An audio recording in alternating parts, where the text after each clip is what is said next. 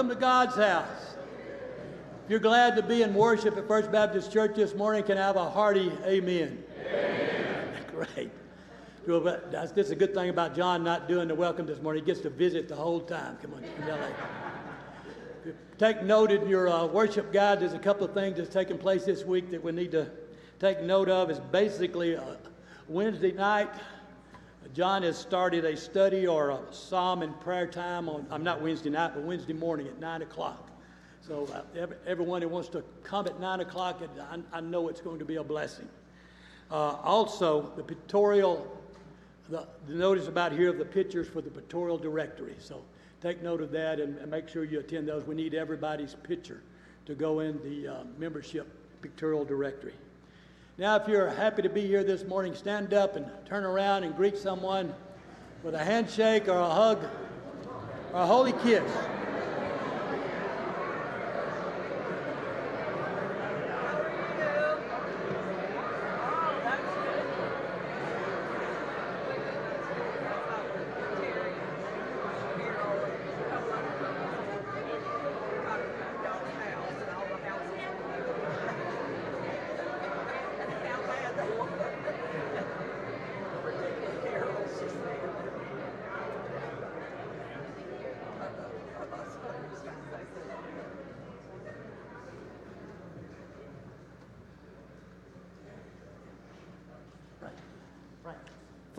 Before Frank comes, um, today is the anniversary for Mr. Ronnie Foster. Um, he's got two dates. He served us for 11 years, but altogether, give or take a few, he's been a minister of music for 24 years.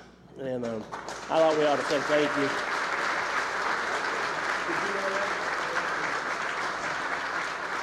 And I'm not sure if you caught it last week because I was gone, but Donna started 41 years ago volunteering, teaches you to volunteer in the Baptist church. But Donna, thank you. 41 years of being our church pianist.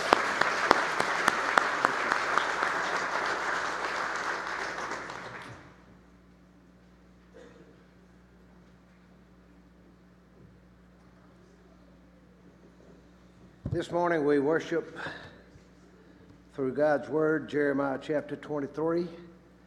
Starting in verse 5 Behold, the days are coming, declared the Lord, when I will raise up for David a righteous branch, and he shall reign as king and deal wisely, and shall execute justice and righteousness in the land. In his days, Judah will be saved, Israel will dwell securely, and this is the name by which he will be called. The Lord is my righteousness. This is the word of the Lord. Would you join me this morning in our scriptural call to worship? Oh, the depths of the riches and wisdom and knowledge of God. How unsearchable are his judgments and how inscrutable his ways. For who has known the mind of the Lord? Or who has been his counselor, or who has given a gift to him that he might be repaid. For from him and through him and to him are all things. To him be glory forever. Amen. Again, this is the word of the Lord. To stand as we join our voices, singing hymn number 68 Holy, Holy, Holy.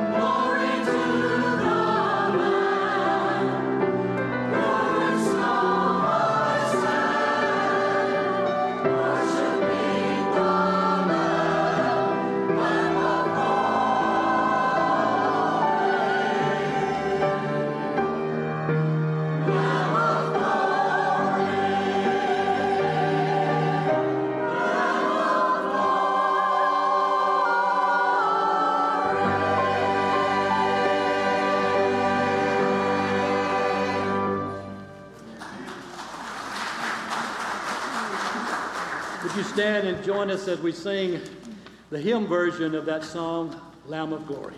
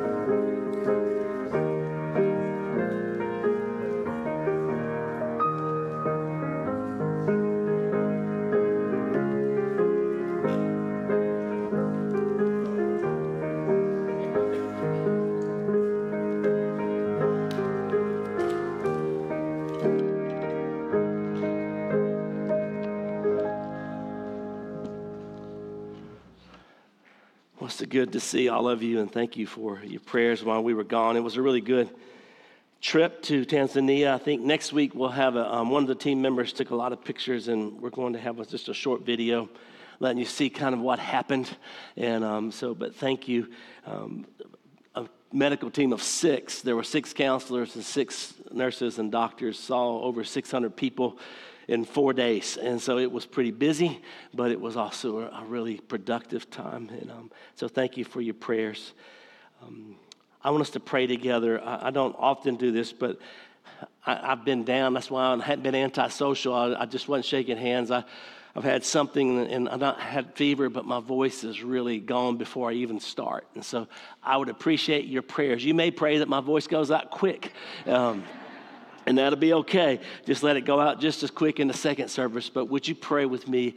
And as we lift up prayers, I would covet your prayers that my voice could be strong for the next um, 20 to 30 minutes. But let's pray together. And I wonder if you would just praise our Father. We've been singing of His goodness and His holiness. Let's praise Him. He is holy. And thank Him for what He has done for you.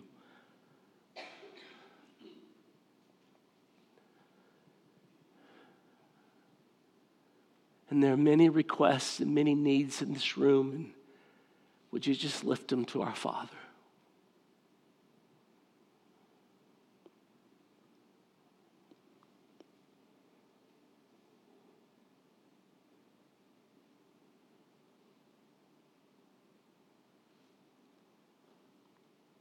I'm going to ask David Mullins if he would just voice a prayer for all of us.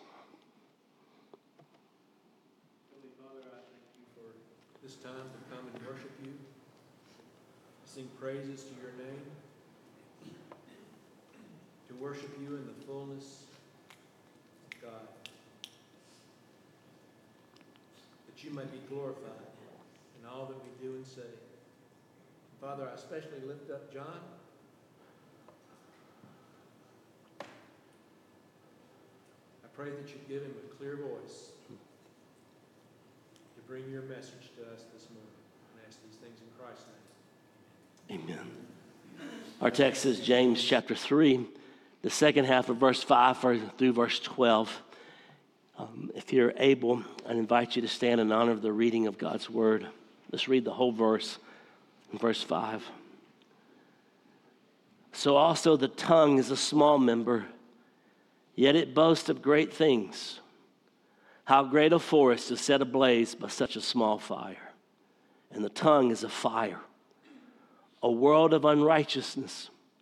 The tongue is set among our members, staining the whole body, setting on fire the entire course of life, and set on fire by hell.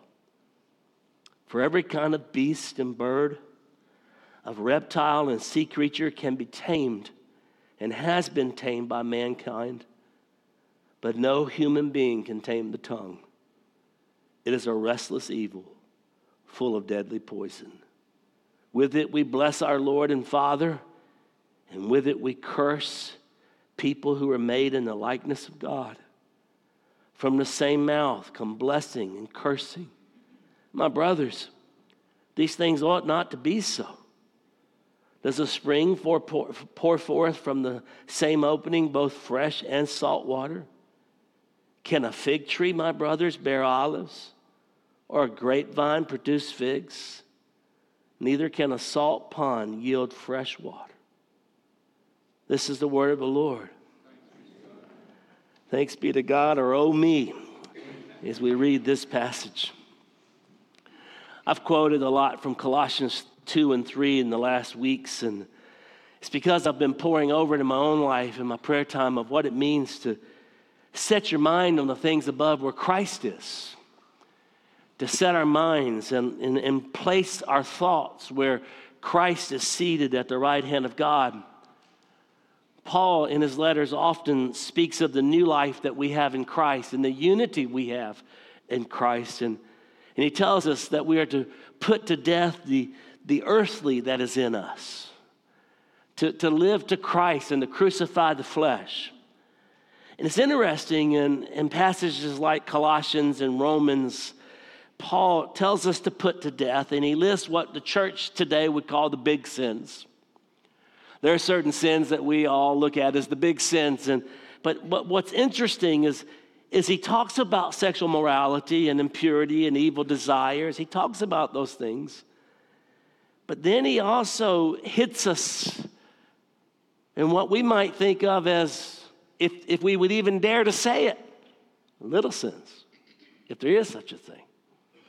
He talks about putting away anger and wrath, malice and slander, obscene talk from our mouths. In Romans 1, he does the same thing. He talks about those, what we would again call big sins. But then he goes on to list 21 different sins that are just as offensive to God as sexual immorality.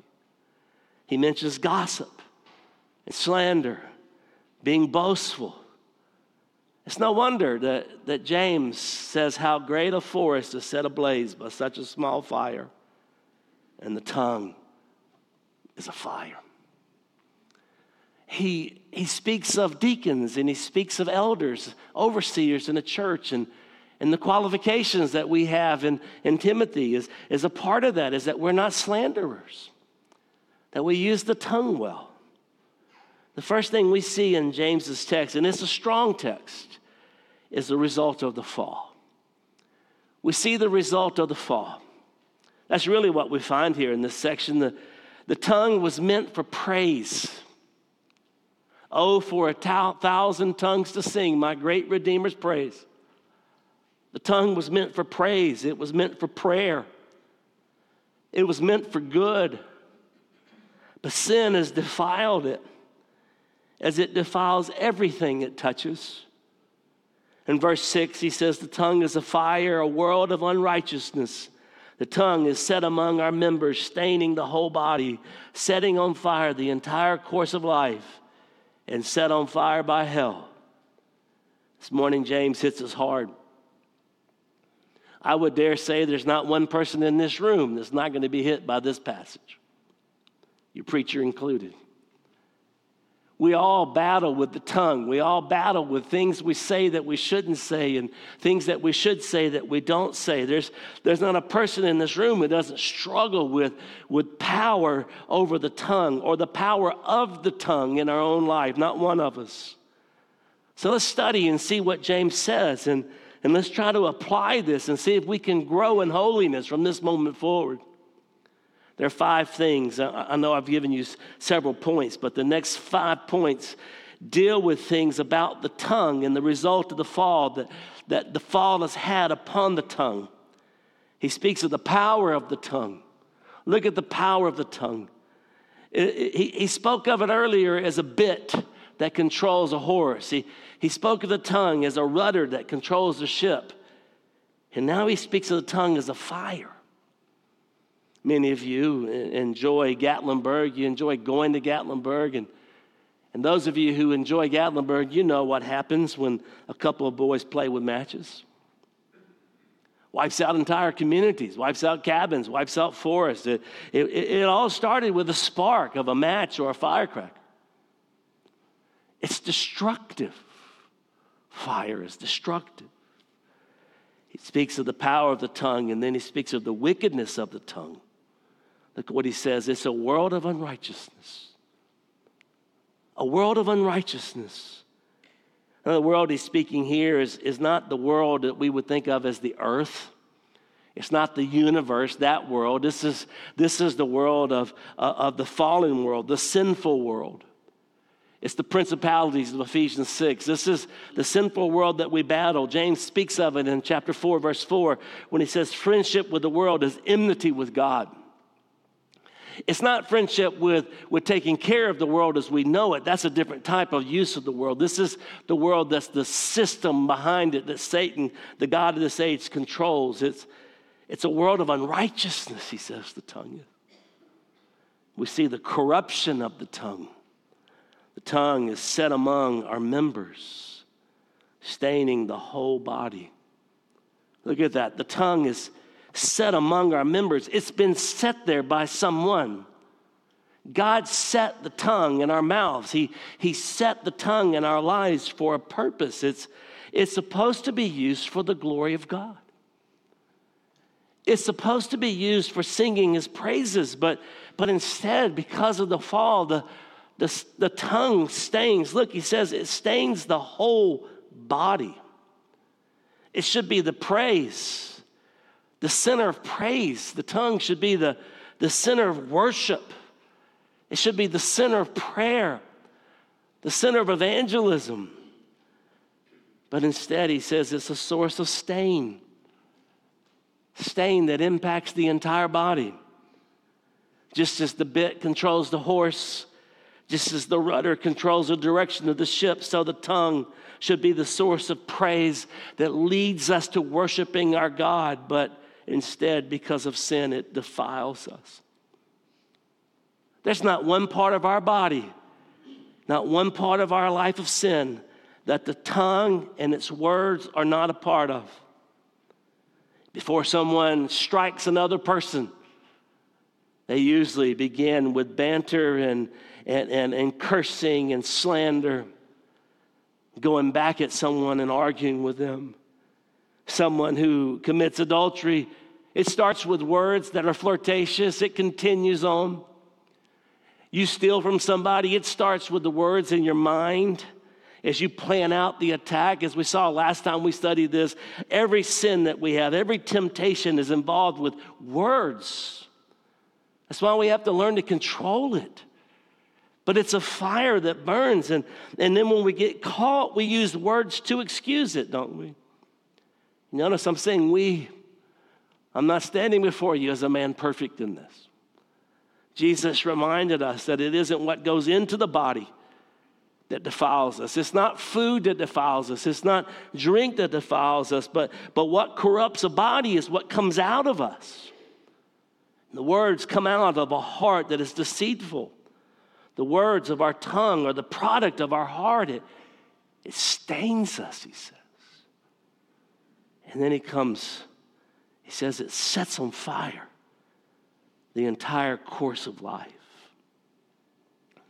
Here we find the agenda of the tongue. The agenda. It doesn't just stop with one area.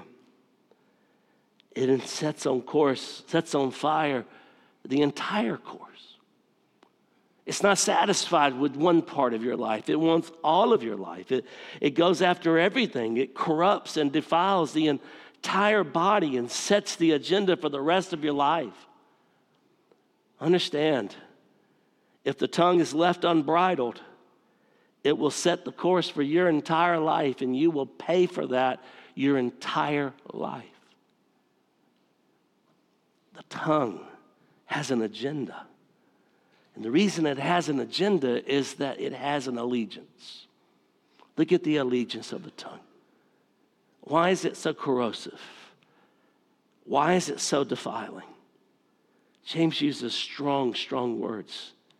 He said it is set on fire by hell. Did you know that your slander is set on fire by hell? That your gossip is set on fire by hell? That our unkind words are set on fire by hell itself and never pleasing to our Father. The power of hell itself fuels the tongue, fuels its agenda, sets the allegiance of our life. It is no small thing. No other member of your body wreaks such havoc on your godly life. No other member of your body wreaks such havoc on your godly life. Do you see the danger? Gossip and slander and cursing others. It causes more damage to the kingdom of God than you can ever imagine. Those quote private conversations in the restaurant overheard by someone in the next booth who's thinking about church, but here's you defile your pastor or defile your Sunday school teacher or defile someone else inside the church. They'll say, I'll never go to a place like that. Our words have power. They have power to build up and tear down. As you come to verse 7, you'll notice the little word for. Just look at it. He's gone through all these difficulties, all these hard things for us. But he says, for every kind of beast. What he's going to do is give us evidence of the truth that he's just given us in verse 6. That little for sets us up for evidence of the truth that we find in verse 6. Look at the evidence of the truth. Consider that evidence. Every kind of beast, every kind of bird, every reptile, every sea creature can be tamed and has been tamed by mankind. Think about it. You go to SeaWorld, killer whales trained by men. You go to the circus, lions and tigers trained by man. I don't know anyone could train KJ's cat, but every animal's been trained. Lions are trained, even cobras trained. Birds of prey trained by masters to hunt for them. Any animal can be tamed, but look at verse 8. No human being can tame the tongue. It is a restless evil, full of deadly poison. These are strong words. These are strong words because James is showing the significance of what he's saying. It's a powerful statement. The, the tongue is a, is a restless evil. That word restless is, is a word for double minded. He says it's full of deadly poison. And look what he does. He, he shows us the inconsistency of this. The inconsistency of this. Look at verse 9. Look at the inconsistency. With it, we bless our Lord and Father. And with it, we curse people who are made in the likeness of God. Look at it. Two times he says, with it. With it, with the tongue, we bless our Lord and Father. With it, we curse people. He shows us the, the, the two opposite, irreconcilable purposes. We bless Jesus. We, we bless the Father. We, we stand in a room like this and sing, Holy, Holy, Holy, and then walk out of here and curse someone who's made in the very image as you are.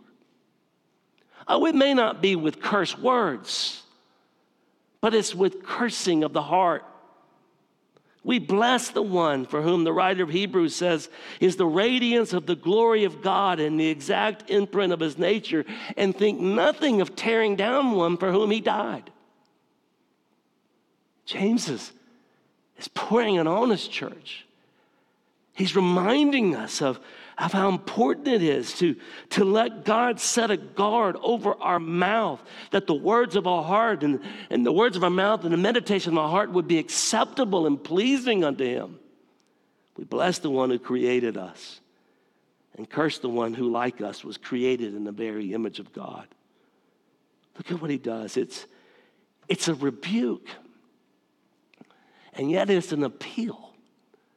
You see James' pastoral heart here. He, he rebukes and appeals at the same time. My brothers, my sisters, these things ought not to be.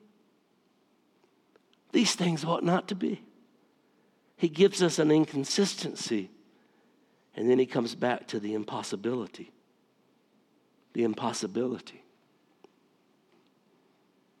Does a spring pour forth from the same opening, both fresh and salt water.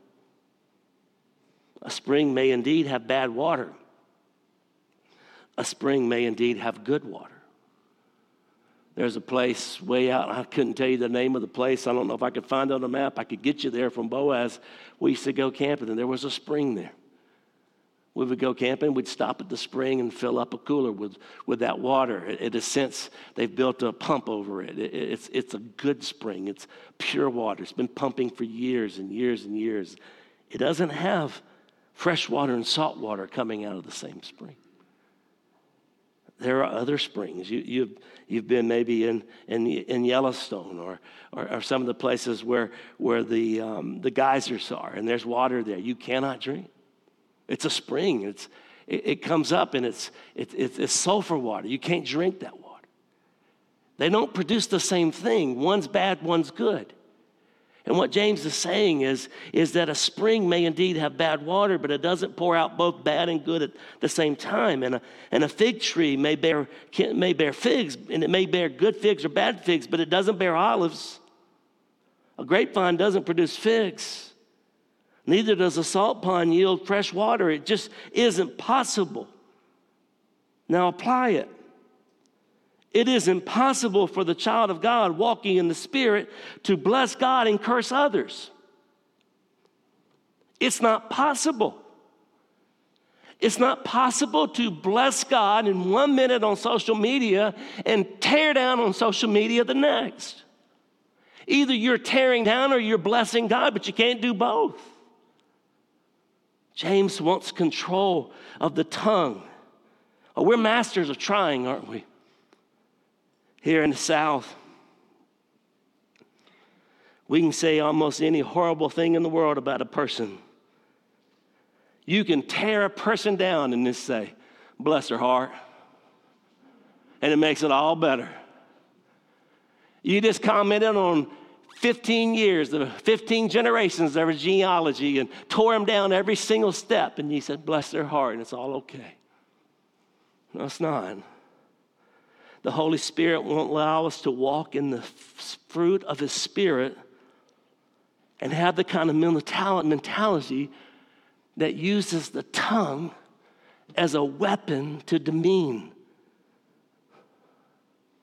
Hadn't this been a positive message? Where's the hope? Where's the victory? Notice verse 8 again. But no human being can tame the tongue. That's true, church.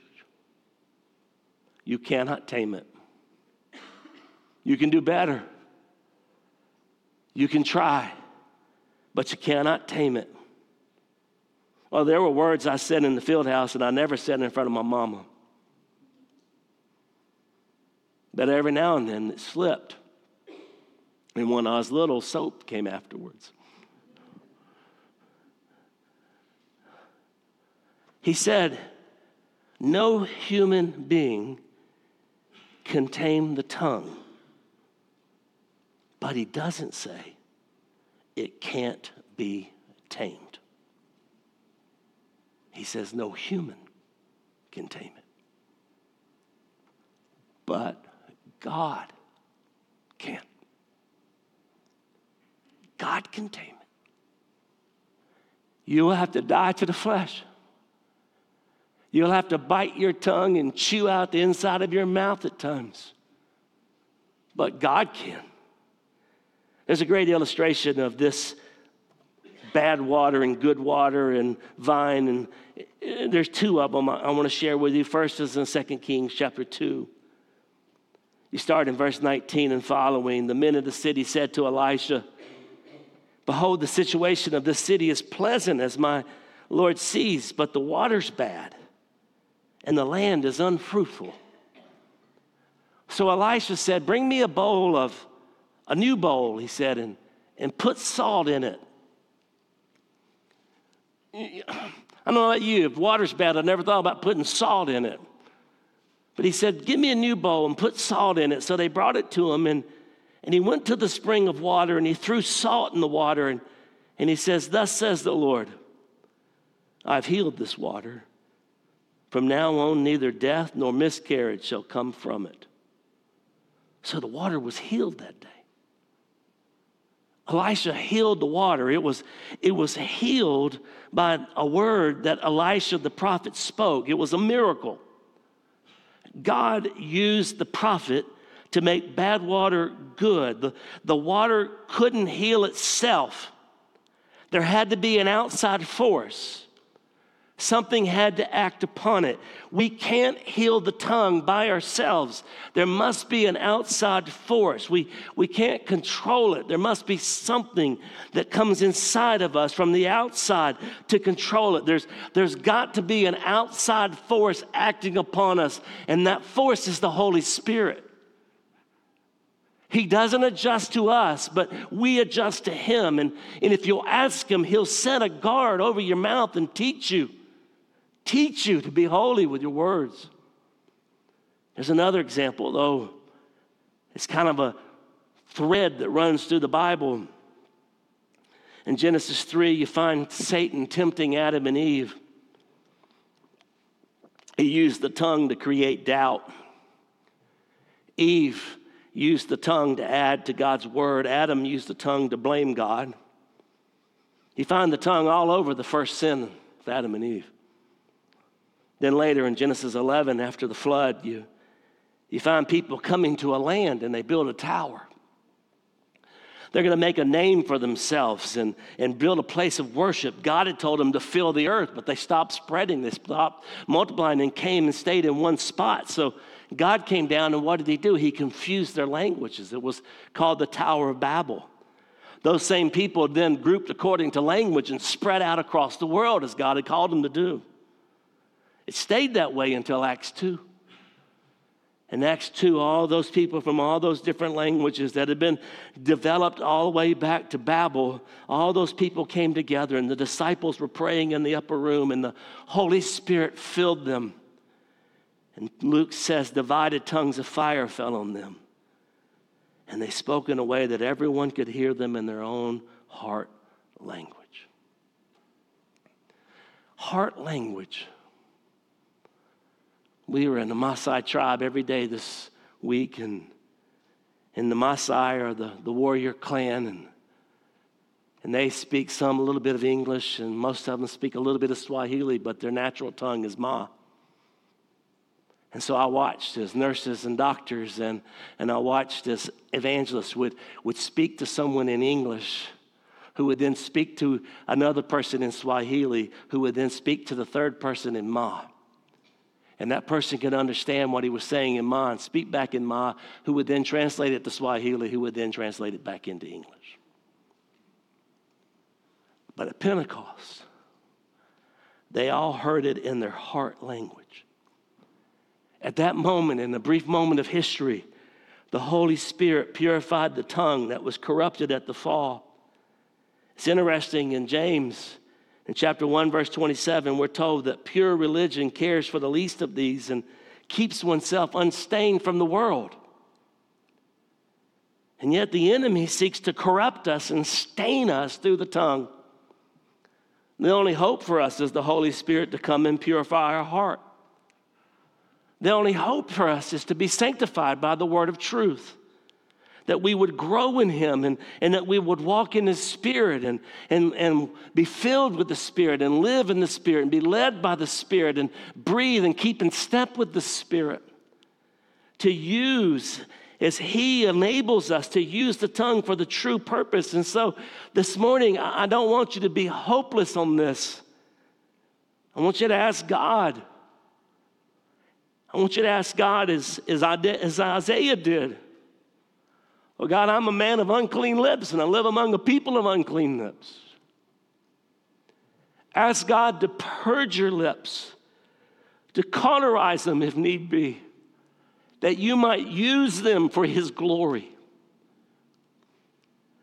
Can you imagine if this church took these words seriously?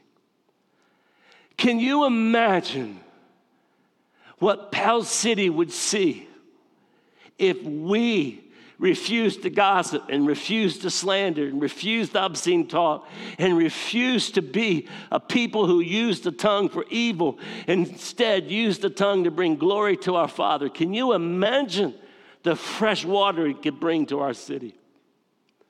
I wonder if you would ask him to help you develop a prayer a prayer life that is without ceasing Ask him to set a guard over your mouth so that the words of your heart and the mouth, the words of your mouth and the meditation in your heart would be pleasing to him.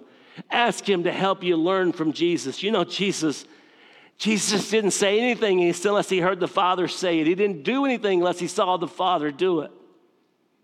Could we learn to, to not speak unless we hear the Father speak, not, not, not do unless we see the Father do?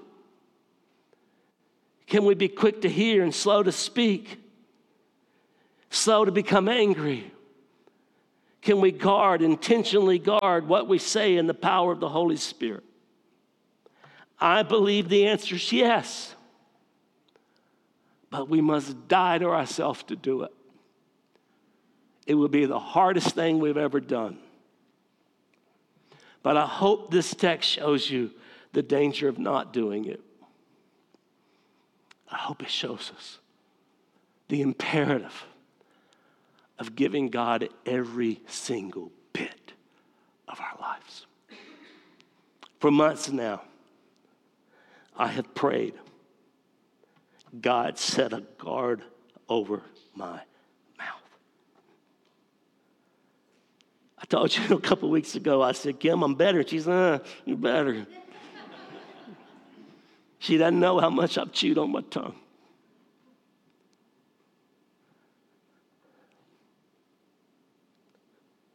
I'm just asking you to join with me in seeing the danger of the tongue and the glory of what it could be if a thousand tongues were lifted up to his praise from every corner of this community. Amen. I wonder if you would bow your heads for a moment and, and rather than singing right now, just ask Donna to play. I, I don't have to convince you of the sin we have in our tongue. I'm haunted by that professor my daughter had at a Baptist university. I said, Y'all, I'm a Jesus loving woman, but I cuss like a sailor. No. No. You're not Jesus loving if obscene talk is a regular part of your life. God, forgive me for the jokes I've told that I shouldn't have told. God, forgive me for the words I've said that I shouldn't have said. God, forgive me when I've torn down rather than build up, when I've cursed rather than blessed. God, forgive me when I've used the very central part of my life built for your praise and read, and instead have turned it into a center of boasting of self. I wonder if the next few moments you would just pour out your heart to God about this. He knows your words, He knows your thoughts.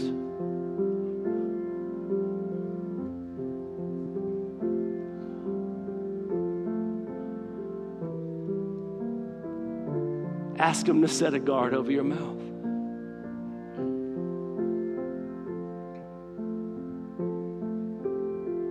Ask Him to set a guard over your mind and your heart.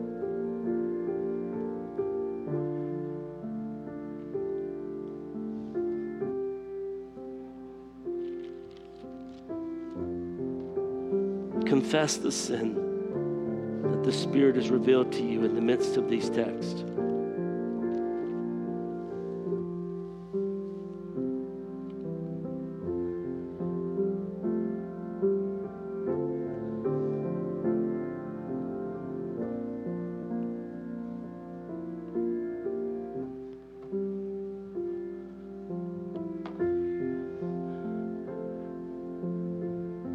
I don't want to force it. I don't want to manipulate it. But if if any of you would just like to stand and pray a prayer of confession, you don't have to be specific to your own sin, but a confession of your own sin or the sin of the church in this matter.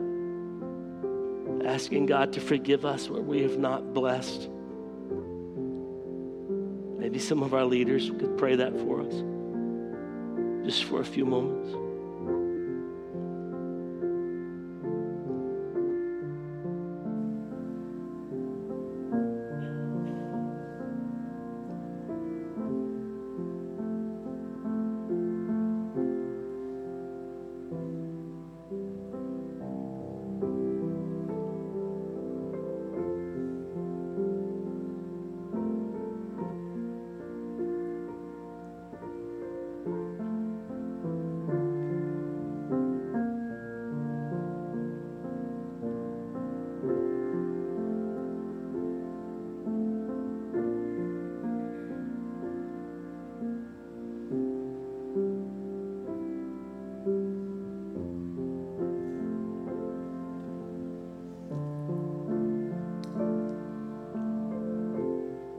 Listen to these words. Finally, brothers, finally, sisters, whatever is true,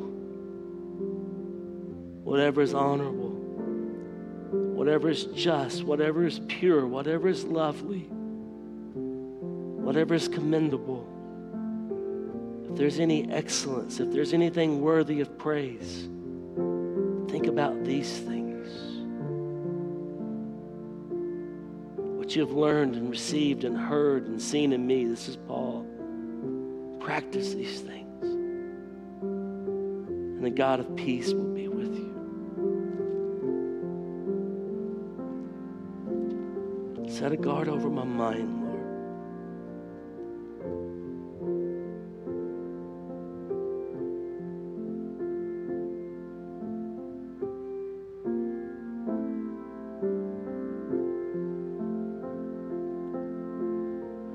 Father, we we come before you guilty all. And we don't say that haphazardly. We we confess that with a broken heart that, that James has convicted us today through your spirit. But as James will say next week, may we by our good conduct show your works in the meekness of wisdom. May we have no bitter jealousy or selfish ambition in our heart. May we not boast and be false to the truth. That kind of wisdom is unspiritual and earthly and demonic. We want to be pure and peaceable, gentle, open to reason, full of mercy and good fruits, impartial and sincere. Help us to be men and women of praise and of worship. Redeem us. Sanctify our mouths and our minds, we pray. In Jesus' name. And everyone said, Amen. Ronnie, can we sing the doxology and close? Let's stand together and greet one another. Please understand, I'm not being antisocial, but I'm going to slip out just so I don't have to hug and shake hands like I want to. Um, I don't want to share anything that I have other than the Holy Spirit. Amen. so, not that part. Let's sing together.